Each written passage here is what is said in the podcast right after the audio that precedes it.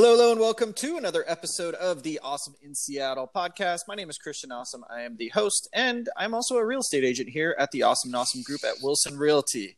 Uh, with me, I have all my wonderful co-hosts. The one, the only, Mr. Jason Saldariaga.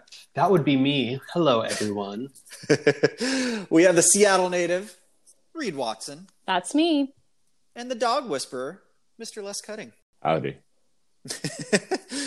Just a howdy, had a less today. That's all. Today we are going to be talking all about appraisals. We'll go over what an appraisal is, how and when to waive one uh, when you're making an offer, and what to expect if the appraisal doesn't come in at value. So let's get right into it. Absolutely. So, what is an appraisal? Basically, an appraisal is when a bank sends a third party, a neutral third party, out to give an opinion of the home based on the value of other comparable properties in the area. So, there is an appraisal management company. And after the whole real estate debacle of 2008 and the recession, we got the Dodd Frank the Dodd Frank Act. Lenders and appraisers were making backdoor deals to get better deals, and now it's a blind selection between the bank and the appraiser so that nobody can cheat the system. Even the bank can't talk to the appraiser, so they are out there on their own and neutral. The appraisal happens once you're under contract, usually within the first week to two weeks, sometime after you get your offer accepted. And the buyer does pay for it. It's about a thousand dollars. That's just a rough estimate. Sometimes it's paid out of pocket, but oftentimes you'll see it rolled into the closing costs as well. Yep. Sometimes no appraisal actually happens at all at the end of the day. This is usually the case if you have a pretty strong down payment amount, at least 20% down. Basically, the lender will put in your numbers in terms of your loan and the purchase price. And there's this algorithm that shoots out whether an appraisal is necessary or not. Again, taking into account your down payment, but also the purchase price and how it relates to the market value and that sort of thing. If the algorithm thinks, oh, yeah, this is definitely like way safe, it's definitely worth this amount, if not significantly more it will come back and say, you know what, no appraisal is necessary, and you'll get a waiver for that, and it is really nice. saves us a lot of time, and it's an obstacle that you don't really need to deal with now as a buyer. You might have heard the term waiving an appraisal. If you don't waive the appraisal, then you present an offer at whatever the purchase price is that you set, and if the appraisal comes in $50,000 below your purchase price, you can back out and kind of save yourself. In a really competitive market like Seattle and quite frankly a lot most major cities right now um, in the country, it's not too uncommon to waive an appraisal, especially here in Seattle. You know, the seller really wants to see as many contingencies removed as possible a contingency, just so y'all know, is something in an offer that allows you to back out for a certain reason. So, again, the appraisal contingency would allow you to back out and uh, get your money back, like your earnest money back and all that, if the appraisal didn't come back at the price that you are buying the property for. Because at the end of the day, the bank is not going to give you a penny more than what the appraisal says. The reason being, if you disappear tomorrow, the bank wants to be confident that they can turn around and sell your property for the price they're effectively purchasing the property for. Now, you can get a little fancy here, especially in Seattle, because things are so competitive you might have heard horror stories about buyers presenting an offer that's 20% over list price, like 150,000 over what it was listed for. They get their offer accepted and then it appraises for less than list price. And so they're on the hook for more than $150,000. And that can be pretty tough for a lot of people because it's a lot of money to pay out of pocket in addition to whatever your down payment would have been regardless. Because again, if you waive appraisal and you get your offer accepted, the bank will only give you a loan for the amount of the appraised value. So if you're committed to buying a property that is $50,000 higher than what the appraisal comes back at, you're going to get a loan for the appraised value and have to pay out of pocket $50,000 to make that make up that difference. That's in addition to your down payment. Quite frankly, you kind of have to do this in really competitive situations in order to compete against these other buyers. A lot of them are all cash. A lot of them have a lot of excess capital to use if they need Long to make story up a low short, appraisal. if you won't do it, somebody else will. Yep, very true. yeah. Fortunately, we have a way to mitigate this somewhat to, to limit the damage. And there's a form that we can include. It's like a slight contingency. And basically, it stipulates that you will cover a low appraisal up to a certain amount. So, in other words, if the property is listed for $700,000, you offer to purchase it and you get your offer accepted at $800,000, you can say, All right, I'll purchase it for $800,000 and I'll cover $50,000 in a low appraisal. So in other words, as long as it appraises at 750, 750,000, we're good. But if it appraises for 740,000, then we can renegotiate the price or I can back out. And so that's really a, an important tool at our disposal in this competitive market right now where we can like I said limit the damage. You think worst case scenario in terms of what you can cover for low appraisal and you can go from there and still present a, a competitive offer. Cool. Yeah. So, I mean, if the appraisal doesn't come back at value, you do have some options, like Jason was saying. If you have your appraisal contingency intact and the appraisal comes in low, you actually do, as a buyer, have a few different options. You can either completely back out of the deal and get your earnest money back so you don't lose anything. You can pay the difference out of your pocket to keep the deal together. So maybe the seller isn't willing to renegotiate the price, which is another option. But if they're not willing to renegotiate, you could potentially pay that difference out of your pocket. You may or may not want to do that. I don't know.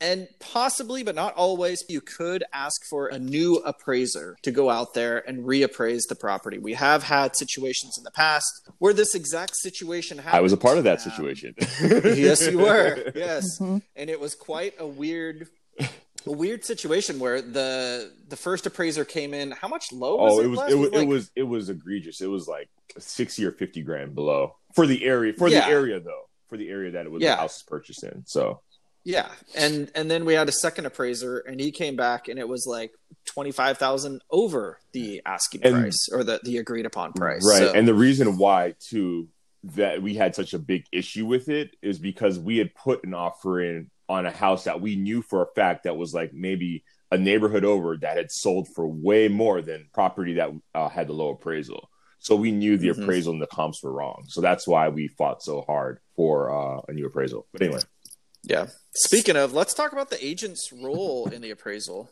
that's a perfect segue, Christian. With this situation, sometimes we get out there and we meet the appraiser. What we like to do is we get supporting comps for the subject property. We hand them to the appraiser because sometimes appraisers are doing, you know, five, seven appraisals in a day, and they're doing a lot of work. So definitely to alleviate some of the pressure, we give them some of the comps, and uh, it definitely makes their job a little bit easier. In a normal market, before you waive your appraisal, um, you got to make sure you guys know the risks and potential cost of that prior to making an offer that may escalate really, really high, what we like to do is we like to pull the comparable properties and we like to show you where everything is landing on average. So we look at list to sales price and then we look at that percentage. However, I will say though, in a hot market like Seattle proper, it's very hard to gauge that. You can pull the comps all you want, but you just never know with certain properties. Some may go uh, 50, 70 over. Some may go 150 over. Some may go 200 over. We do pull comps just so you can get a sense, but it's really hard to pinpoint in Seattle proper. Yeah, in Seattle especially, we're seeing just such significant month over month price increases that, you know, if you're looking at recently sold properties in the area, that is inherently backward looking. So that might be 90 days in the past, even if it's 30 days in the past when this other property closed. There's been now several weeks where the market has continued to appreciate and heat up. So you're kind of late to the party in, in in that way. So you should look at the recently sold properties in the market, but really also take a step back and just use that as one nugget of information. To elaborate on that, how do you plan this whole appraisal thing when you're trying to buy a house in a market like Seattle's experiencing right now? I do want to touch upon really quick how appraisers are doing it right now because we're seeing prices increase so quickly they are considering supportive evidence outside of just recently sold properties.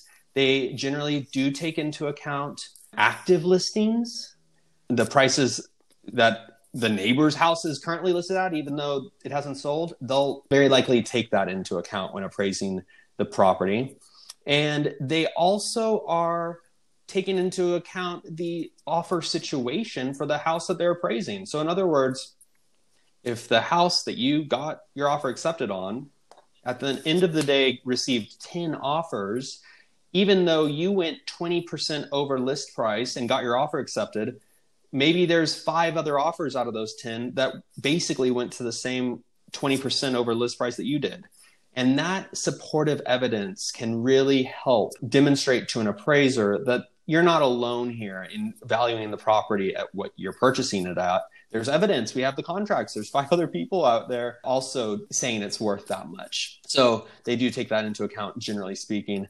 As a buyer, though, I do think it's really important to take a step back and not focus too much, quite frankly, on comparable sales, because again, that's backwards looking.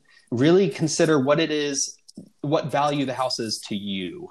Obviously, use the market, use the neighborhood to determine that, but also what are you comfortable with? Because otherwise, that's how you can get yourself in a pickle and make a decision that you'll regret in two or three years, or even three weeks or two weeks when the appraisal comes back. Just don't try to compete with the market.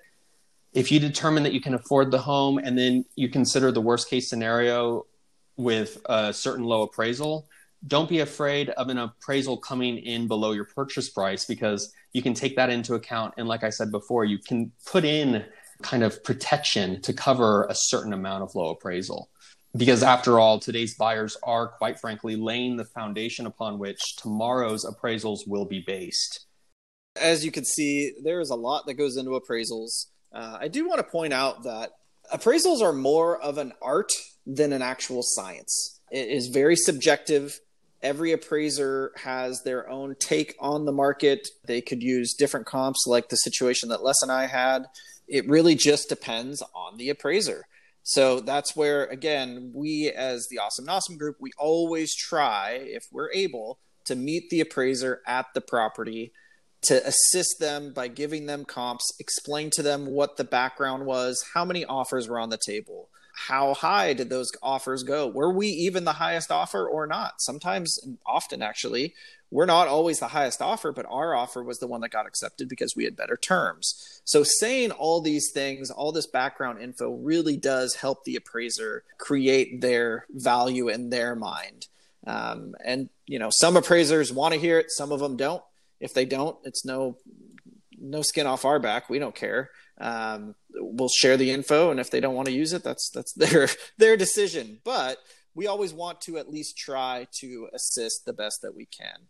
As you know, we as the Awesome Awesome Group, we always focus on education. And we do this because we believe that if you as a buyer are educated, and you understand the pros and cons of the choices that you're making, overall, you're going to feel really good about the purchase and you're going to be happier in your home. If you are thinking about buying at some point, feel free to either reach out to us, sign up for our home buyer class, beersandhomebuying.com. They're free. It's only about an hour. We do one a month or again, you can just reach out to us directly. You can schedule time right on our website. We are no pressure. We're not going to charge you anything to chat with you. You can go right to our website, awesomenossom.com forward slash schedule. And you can just set a time to chat. No pressure, no commitment, doesn't cost you anything. We just really want to help you make an informed decision. That is it. That is our episode all about appraisals. Hope you learned a ton, and we'll see you next time. Peace. Bye, everyone.